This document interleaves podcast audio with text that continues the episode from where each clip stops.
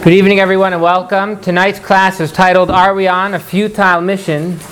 I, I, it's a it's a very very good question.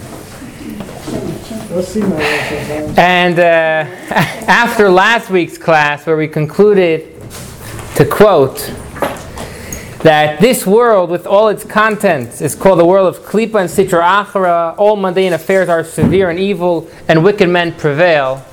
To end off on such a note certainly feels and gives the impression that we're on Mission Impossible. And so, what are we doing? The cruelty of Paro, the cruelest thing you could do to a person in the world, is have him accomplish nothing. Paro had the Jewish people in Egypt building, building buildings and the Jews had we, had we had to do it in a place where the buildings would collapse every so often. And he constantly had us recreating the same buildings. And that, the Torah says, is the worst punishment you, or the har- harshest thing you could ever give someone to not accomplish, to not have that feeling of satisfaction. No matter how hard the work is, when you've completed something, at least you have something there. But if nothing happens, you've got nothing. So seemingly, it sounds like we're working hard, we're toiling every every day. We wake up and we struggle. Are we going to do? Are we going to do good, or will we do the opposite? And yet, if we're saying that evil is prevailing, if we say wicked men prevail, so why are we wasting our time? What is, the ta- what is our task at hand? Tonight, or not tonight, let's talk about today. Today is the eighth day of the month of Iyar and the Sphira for the eighth day. Is anyone familiar? What is the Sphira of the eighth day, aside for those that came to Minyan today? Is anyone else familiar with today's Sphira? Basha. Something there. Is it uh, Go ahead. We, ju- we finished count- counting 23 today. 23, the Sephira, the actual Kabbalistic attribute of the day that we, that we focused on was net was Gevura Shebenetzach. Gevura is discipline. Netzach is endurance. So today we were working on discipline within endurance, which means that oftentimes we endure. We say, no matter what's going to happen, I'm going to stick this through.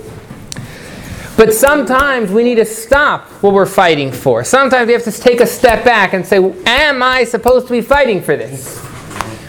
We could have been doing something for 25 years, right? We could have been a, a Republican for 25 years, or we could have been a Democrat for 25 years, and then one day we come, maybe that's not what we're supposed to be doing. And then after that, you want first. who, who knows? Are we just sticking it through because? So Gevura Shebenetzach means discipline within. Endurance means sometimes we have to stop what we're, what we're enduring, stop what we're doing and saying, am I doing the right thing? Um, Please. Nets, Netzach is endurance. right? Correct. And, and today it's Gevura, the Netzach. Shebenetzach. Gevura, yeah. And Gevura is the discipline. Right. Yesterday, 'cause I remember last night, what did you- what was it? Kindness. Yesterday was kindness What- uh, within. I said the Netzach. Correct. Kindness within endurance. Yeah. get those two straight. So let's go back to our picture. We're enduring, we're working hard. But when we start looking into it, when we start looking into what we're accomplishing in this world, the Gevura Sheben Netzach, we're like, are we on a futile mission? And comes Reb Shneur Zalman on page 26 in your Tanya. In your handout, it's on page 3 and he inserts a haga, a note. And in this note, he answers this question. Very, very foundational question.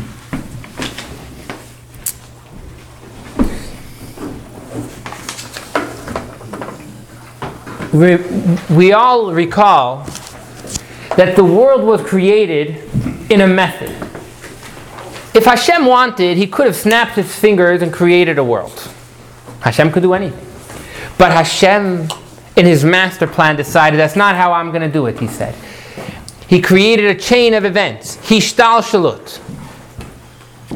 Does anyone, if that, if, not does anyone, if anyone is wearing a necklace that has chains on it, so they'll see that each chain is interlocked with the next. So Hashem created hishtalshalut, a chain, where every level is connected to the one above. No matter how low we go, we're connected to the one above. Imagine you are a coast guard with a chain, and you're all the way in your helicopter, and you put a rope down. That person, you're going to be able to bring him up because he's touching the rope. So no matter how low we go in this chain, we're always going to be able to reconnect. That is Seder Hishtalshalut. Before we get into the specifics, why did Hashem create the world in such a method? Vicky, why did Hashem create the world in a, in a way of a chain? Why didn't he just snap his fingers and create the world? It would have been cooler that way. I think uh, you're more involved when you have to bend and shape the links. So it's- we wanted Hashem to be more involved. And for us too, How are we more involved? because we have to hold on. We have to hold on. Interesting.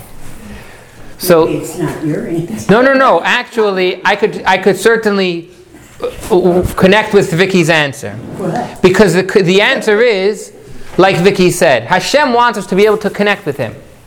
If there would be Hashem and us, we couldn't connect. Right. So Hashem created the world in a way where every mitzvah we do has, a ma- has an effect on the master plan because every one of us is interconnected through that chain to every detail of every aspect of this universe, of this grand master plan. So that was correct. Hashem wanted us to be able to connect. If it would be just a snap of the fingers, we have no connection. So again, Hashem created the world in Seder Hishtalshalut with this chain, so that every single action we do connects back to the ma- No, no, Hashem didn't snap his fingers. I could do it.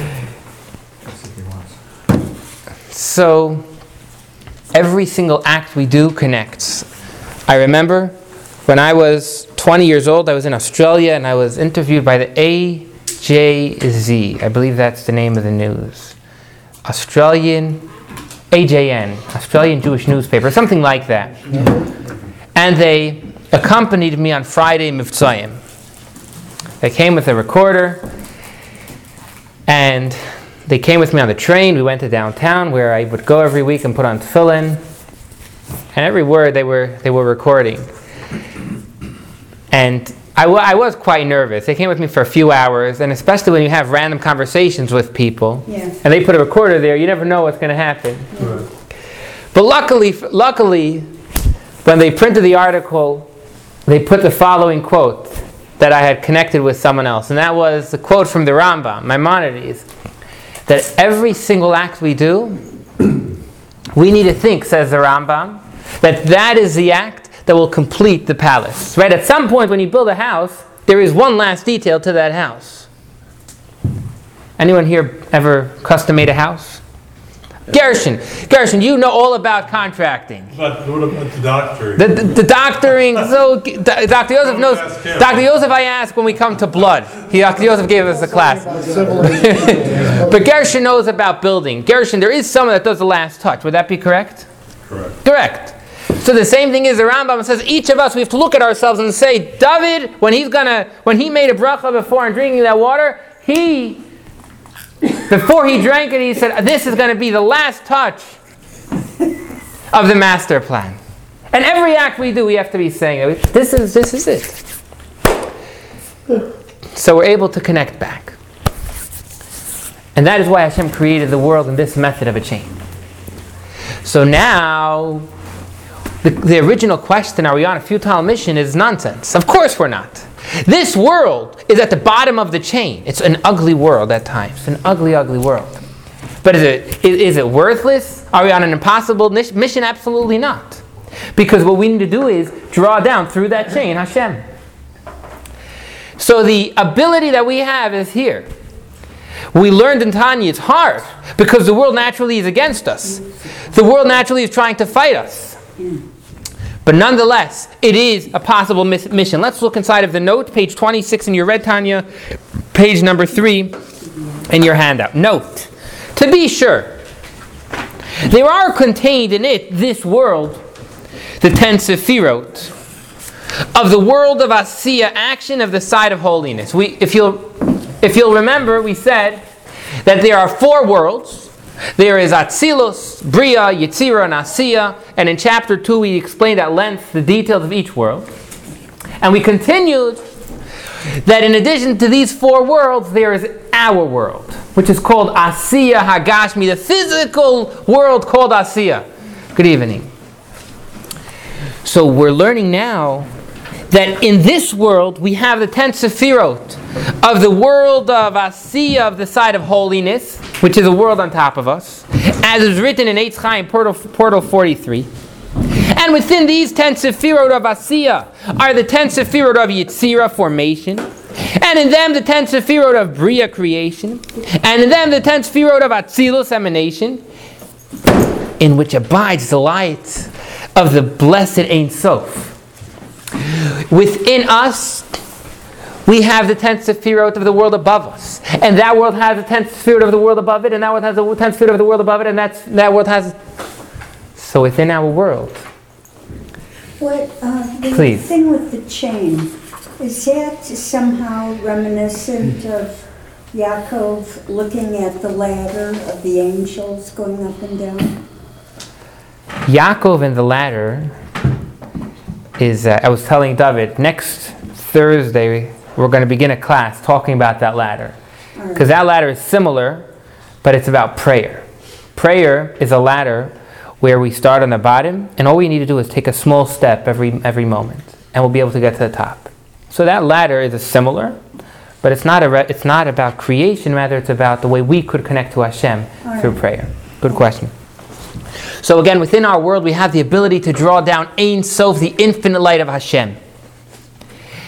And thus, the light of the blessed Ein Sof pervades this lower world through being clothed in the ten sephirot of the four worlds, namely those of Atzilut, Beria, Yitzira, and Asiya, as explained in Eitz Chaim Portal 47, chapter 2, and in Sefer HaGilgulim, chapter 20. So, we got the essence here, we need to drag it down. Let me give you an example. You have a teacher who gives an example. How many examples was King Solomon Shlomo HaMelech able to give? It's a pasuk in Tanakh.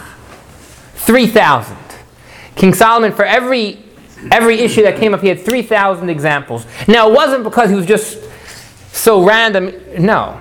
He actually, the 3,000 were a chain. He started off with this intense idea, and it was too much for people to understand. So he had to give one example. But he was so smart, that example didn't get anywhere. So what he'd have to do is he'd, he'd tell you the, the final example, and slowly he would backtrack 3,000 examples and then be able to tell you the deepest secrets. So examples, analogies, stories are at times a method to, to teach us something. And that is exactly like the chain of worlds.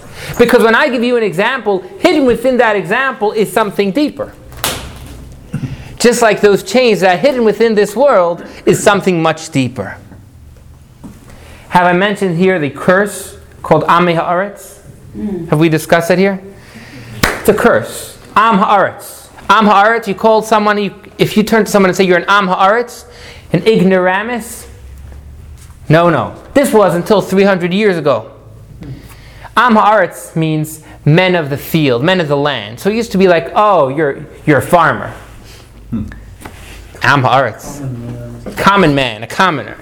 Came along the Baal Shem Tov and he said, the biggest compliment you'll ever give someone is Am Haaretz. Am Haaretz.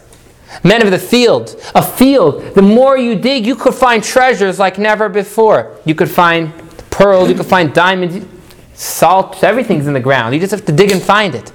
So when you tell someone that you're like a field, that's what a Jew is. You dig inside of them, you, you never know what you're going to find. You're going to find the biggest pearls, big- biggest treasures. And so, just like when we dig, we'll find so much more. So, too, within this world, we just need to dig, but we're going to be able to draw down that godliness into this world. With this, we conclude this idea that This world is a dark world. And Hashem has created e- evil or negative opposite good. That means whatever energies in this world are good, the opposite is also in this world within negativity. There is evil, there is equal power. Yet in this world, we said it happens to be that neg- the negative is even stronger. But nonetheless, it's not too strong, and we're able to overpower it and draw down godliness into this world. Are there any questions? It also had a constructive influence on the formation of labor Zionism. Um, um, Sounds like I'm making a joke, but I'm serious for a change.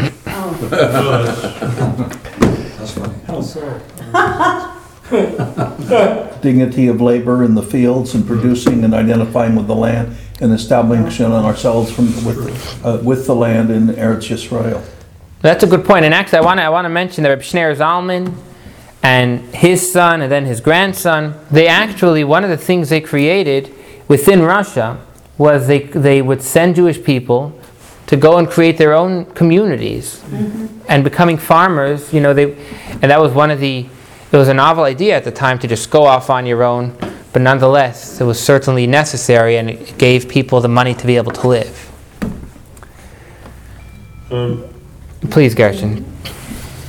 Are we still, what was the question? Is the mission, is the mission futile? Yeah. Okay, so I'm, I'm, I'm still trying to connect that with, with, you know, everything is bad in the world and negative, yet we still have a way. So so is that the message? You know- We still have, we still can connect with Hashem so we can get out of all the negativity? You're asking how can we connect in a dark world? Is that your question? I'm trying to find the link between. The link. The question of the class. How many of you have at some point taught in a classroom? A substantial amount. At times, there's a child in the classroom, and I'm just going to, for, for our example, I'm going to say, you, you may look at the child and say, this is just an ugly child. You have no clue how to deal with him. This child is disruptive. This child, David, you've never heard of such a thing. This, this child is disruptive. They, you, you could barely find any good. That would be this world. Like that disruptive child that there's no good in them until you dig. Right. Because in every child, we know that we know the truth. Is that if you work with them, we have to know how. If you work with them, you're going to find big treasures. Right? They show you all these statistics. Don't they say Albert Einstein was kicked out of school at a young age? He was told that he's going to never make it in, make it in life. Out of math. he flunked out of math. The, if, if we so Gershon, the same thing is, and that we see in the note that Reb Shneur Zalman is telling us, this world has within it the world above it, which has within it. In other words, this world, although it looks dark, if we dig within it, we're going to get to the essence of God. Clear? Yeah, okay. Now we're going to kind of turn a corner in Tanya. And in general, in Hasidus, we try not to discuss bad. We try not to discuss punishment. And yet, at this time, it's a very small amount. It's two chapters within Tanya, which is a small amount from the whole Tanya. But we are going to actually discuss the differences within within Sitra Achara, the other side, and we're going to get to the bottom of it because unless we know what we're dealing with, we're not able to conquer it. Like we've mentioned before, the doctor needs to know what the sickness is in order to cure it. And the worst issues that we have at times are when people say the doctors don't know what I have. That is that is horrific. You know, I, un- unfortunately, I recently heard of a story where someone, the doctors didn't know, they tried thing after thing, and only made it worse because they were, you know. So we first need to know what we're dealing with. And within bad, there are four types of bad, generally speaking. The first three is bad that in this world we have no method of dealing with. In other words, there are things in this world we need to stay away from. And the fourth is on a line. and we could decide what's going to happen with it. If we use it out, it's good. If we use it out for the good, it's good. If we use it out for the bad, it's, beca- it's bad. So, in summary, right now, we have five levels. We have good. Good. Torah and mitzvos. We do, we're, we're acting holy. We have a middle path, which is like, it's, it's our ability to use it out for the good, use it out, God forbid, for the other side. And then we have three, three types which don't get involved in them. Don't touch them. We learn in Ethics of Our Fathers in Pirkei Avos, ha-misnavel, ha-misabik, and misna- I'm losing the, I, I lost the exact wording, but if you deal with a dirty person, he's going to make you dirty as well. Right. So we don't want to deal with them. We have no way of overpowering them. We start off talking about the three types of impurity that we have no way out. Now, how do we know there's four? And we've mentioned this in chapter one that Ezekiel, Yecheskel, he had a vision of Hashem. And in the vision, as he's about to see Hashem surrounding, he sees four things. Let's look in our handout on page on footnote number seven. In your handout, footnote number seven, if you have the Tanya, again, it's number seven.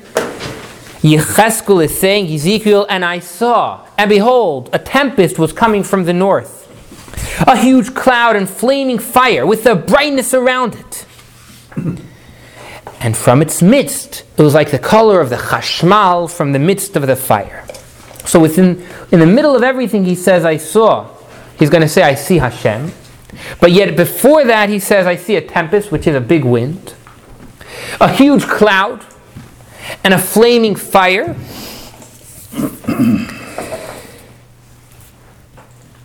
These three things correspond to three of the foundations wind, tempest. A huge cloud is water. A flaming fire is fire. What happened to the fourth of dust? Why is it not mentioned? Who was the fourth? Dust. Dust. Dust is not mentioned in the pasuk.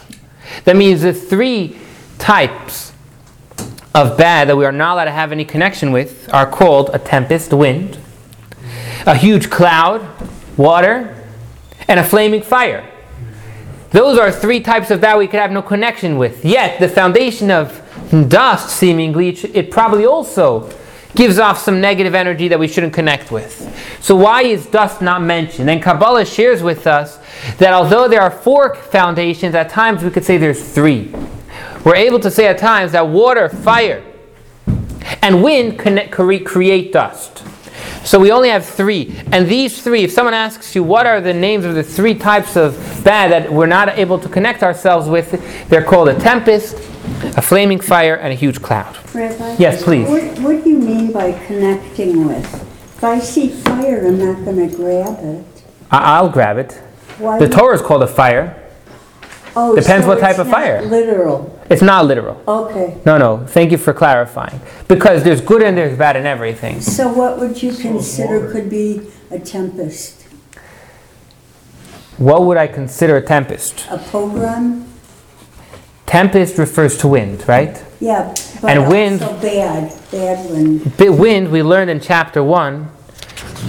Um, in chapter 1, we learned that wind creates um, Lashon Hara, for example, which words of nothingness. Things, That's good. Evil speech. evil speech that is really evil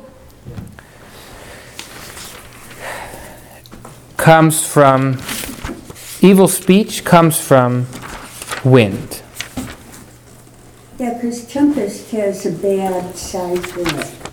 right Co- co- What about chashmal Yeah.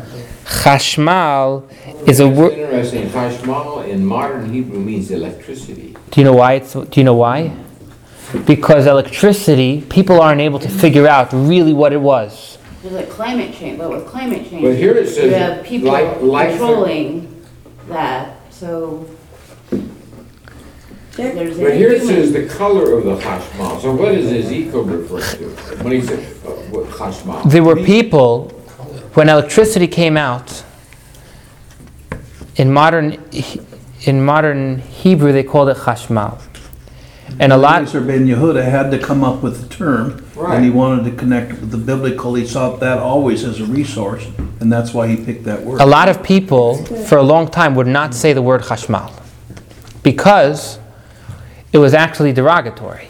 Chashmal, the reason electricity is called chashmal is because just like we're not able to see what's behind the electricity, when you look at it, you don't really see anything. You don't You only see, see the effect of it. right? Yeah. You So don't the see the, the force itself. chashmal is a reference to the secrets of Hashem.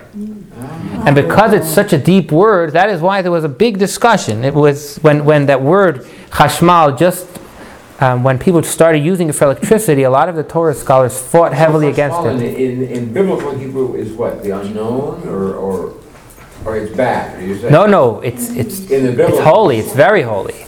It's what? It's very holy. It's referring It's a to force, it's an It's the force. unknowable essence of Malchut. No, I don't want Malchut, I want, uh, the kingdom of um, yeah, Malchut. Okay, so now we have these three pa- these three powers that we can't connect with. Let's go now inside of the Tanya and discuss them together. We're in the last paragraph, and with this, we're going to conclude chapter six. However, Is this also in the handout or the? this is in the Tanya itself. Back in the Tanya. Last paragraph of chapter 6. However, Klipot are subdivided into two grades, one lower than the other. And Reb Shneur Zalman, he begins telling us the lower grade. The lower grade consists of the three klipot, which are altogether unclean and evil, containing no good whatever. Very powerful. That means there are things in this world that contain no good. Problem. Nothing exists without God within it. So what does it mean, no good? So obviously it means no revealed good. Everything in this world can't exist without Hashem. If Hashem is not within it, it disappears. So there are things in this world, Rav Shneur Zalman is saying, that has no revealed good whatever. Where do we? Where does this concept come from? In the chariot of the prophet Ezekiel Yecheskel, they are called tempest, a huge cloud, dot dot dot, and that's what we quoted in the handout number seven. From them, from these three types of klipot flow and derive the souls of all the nations of the world, the existence of their bodies, and also the souls of all living creatures that are unclean and unfit for consumption. And the existence of their bodies, as well as the existence and vitality of all forbidden food in the vegetable kingdom, such as arla and mixed seeds in the vineyard. Things in this world, there are things that we can't connect with. For example, for example, there are animals that are unkosher. What does it mean an animal is unkosher? It means that there is no good that we could get out of them. Not only that, if we're going to connect with them, unfortunately, we're going to be allowing negative energy within us. One of the reasons we don't we only eat kosher animals is because as a whole, the kosher animals are more refined. They're not more refined. They're not violent. We don't want to give violent energy. We don't want to bring violent energy into ourselves. There are for another example is we know the first three years of a tree, the fruit that it give, gives off, we're not allowed to eat. Why can't we eat it? Because there is energy within it that if we eat it, we're in trouble. We, we've brought negative energy within us. If we go ahead and we graft two things together, the Torah says we can't, and we eat it, again, we're bringing down negative energy. We're, we're bringing negative energy within us. As explained in Eitz Chaim, Portal 49, Chapter 6.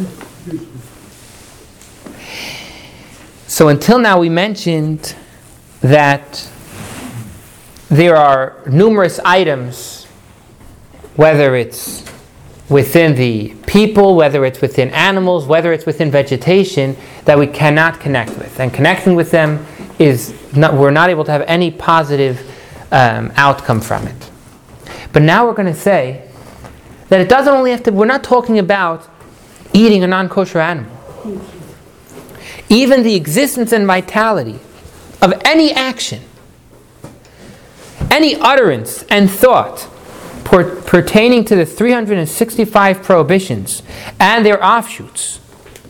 As is explained in it at the end of chapter 5, any time that we have a thought about doing hmm. something negative, we have a thought that we're going to go ahead and steal something from a, from a store. And for our context, to make it, you're, you're going, it's a, it's a store of your friend, a Jewish person, and you're going to go steal just the very thought. If you go ahead and you speak about it to someone else, so you go ahead and you speak evil talk to someone else, where would cyberbullying fall in? It's not, it's not, is it action? Is it speech? Is it thought? Which one would you, would you put it in, uh, Yeshua? Speech. Speech? But it's Isn't that also action. Hara? Action, it's also action. Today, how much Lashon Hara goes on on the internet? Oh. In one second. Ninety percent. And, little. and because of the more technology grows, the more people start having, you know, Twitter is created, to the best of my knowledge, to say what's going on in your life at the time. Mm-hmm. Which that's a very tragic thing, if I could say, from a Torah perspective at times. Because we're supposed to think, we're supposed to relax. Don't we always tell a child that's mad, we say we'll talk about it later? Mm-hmm.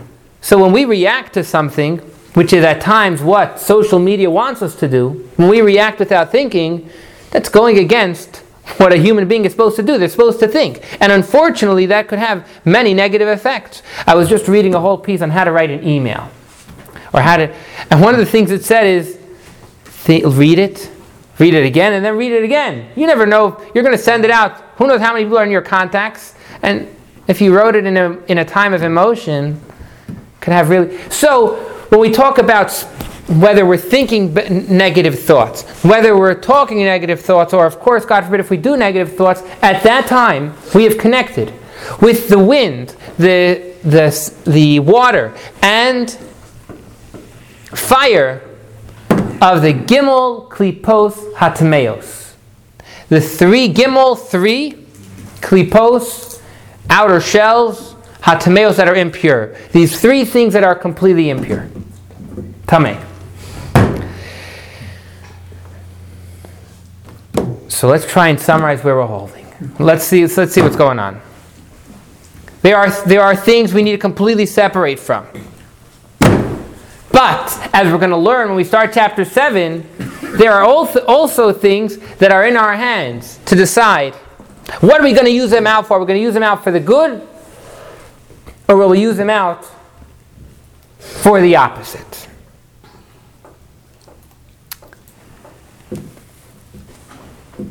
Should we take questions or should we start chapter 7? By raise of hand, well, should we start chapter 7 now? Well, why don't you summarize what so far? up- Summarize from the beginning of the Tanya till now, and then we'll take. No, is that what? Standing in What, what were you saying? All right. I have a question. No, I meant from what you covered in the class so far. Okay, let's summarize what we've said today. We'll then summarize in very short the, the Tanya as a whole, where we're up to, and then we'll take questions. Today we discussed that no matter how dark the world looks, no matter how dark things are going on in our life, it is not dark.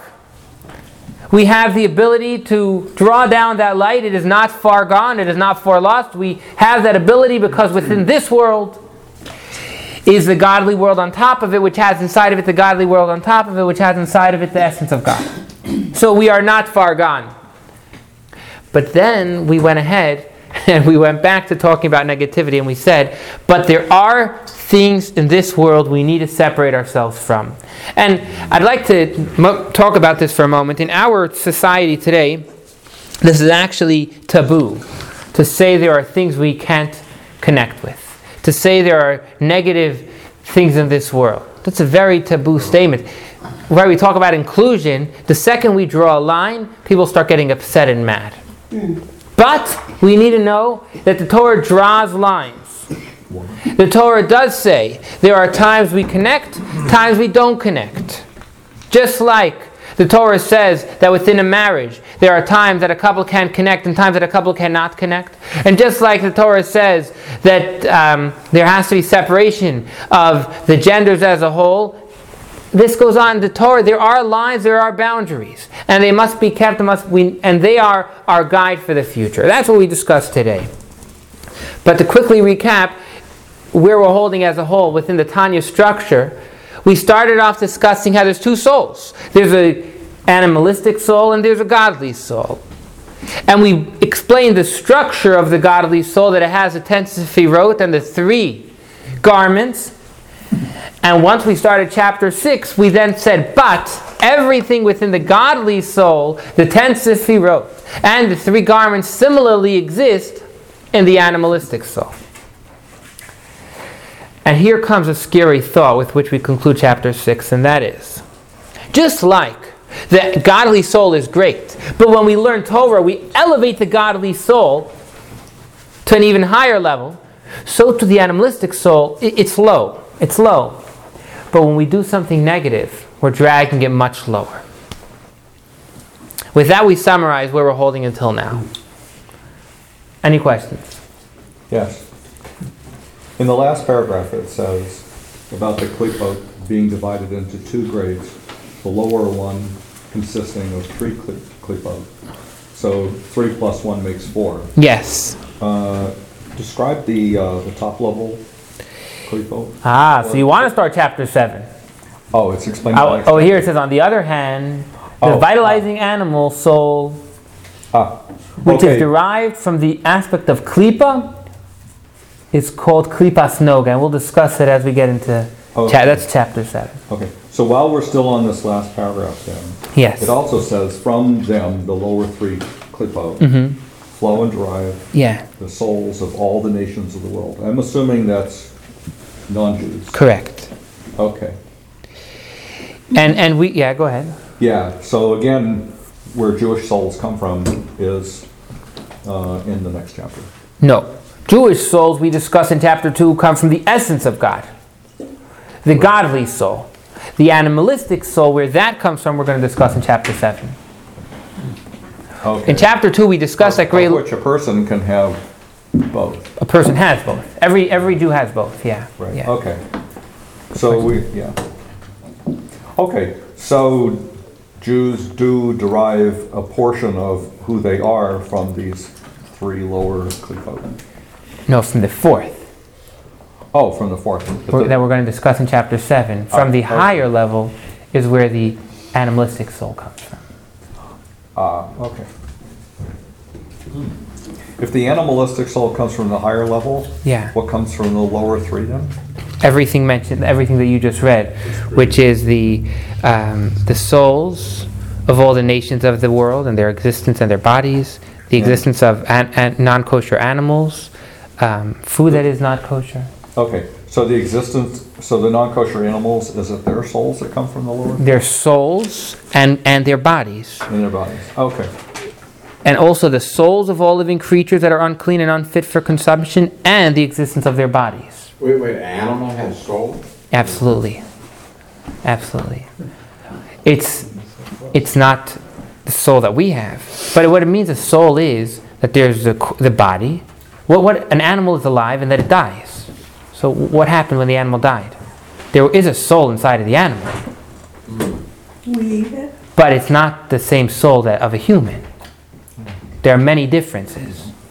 Now, we eat a kosher animal, does it have a different kind of a soul than the unkosher animal? Absolutely.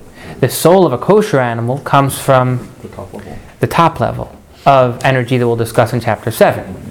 The soul of, th- of non kosher animals comes from the three energies that have no good revealed within them. Dr. Yosef, you had a question? Yeah, Please. sorry. No, no. Um,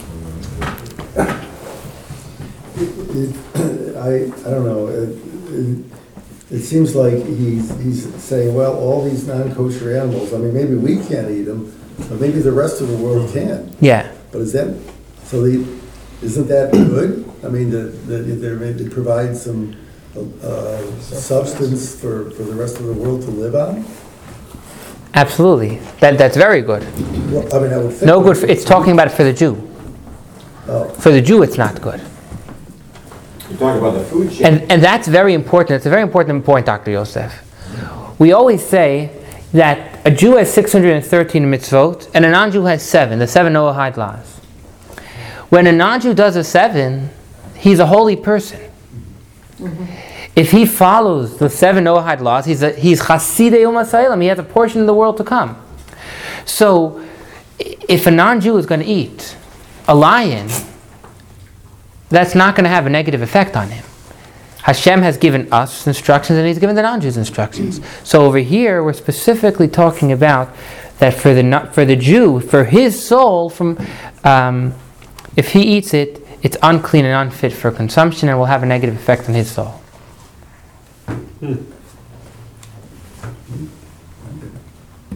Yeah, does that make clear, Dr. Yosef? Um, yeah. Okay. Well, it's, I, I don't know, I don't know what Dr. Yosef was thinking, but it almost seems like it's, it, it's placed in negative, in kind of a negative category, and maybe it is, that the, all the animals that are unclean are uh, on a, definitely on a lower level. Yes.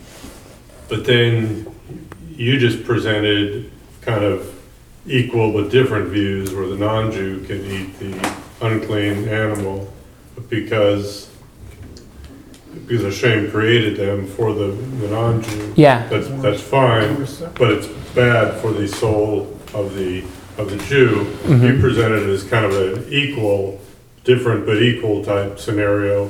But when you re- read it, it seems like one is more negative than the other, and either way is fine, but which is it, I guess? There is less godliness in a non kosher animal. Okay. There is less godliness. Is that a bad thing? Depends. Depends for who. Hashem Oh, but a non-Jew would be considered less godly.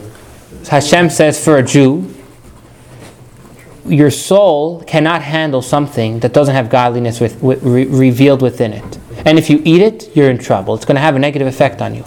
No, I understand. A non Jew, yes, the animal's on a lower level, but it's not a lower level that will affect him in any way. Hashem has created his body and his energy that he's able to use out a non kosher animal for the good. A Jew, if he eats a non kosher animal, we're going to learn in chapter 8, unfortunately, there's no way for him to use that energy for the good. If a non Jew goes and, and has the most wonderful non kosher meal, and he then goes and serves Hashem, whether he's going ahead and he's helping out a poor person, he's, he's doing something that Hashem wants from him, with the energy of that non kosher food, he has used that animal for something amazing. You explained that well. Okay. Thank you. Okay, good evening, everyone. Thank you.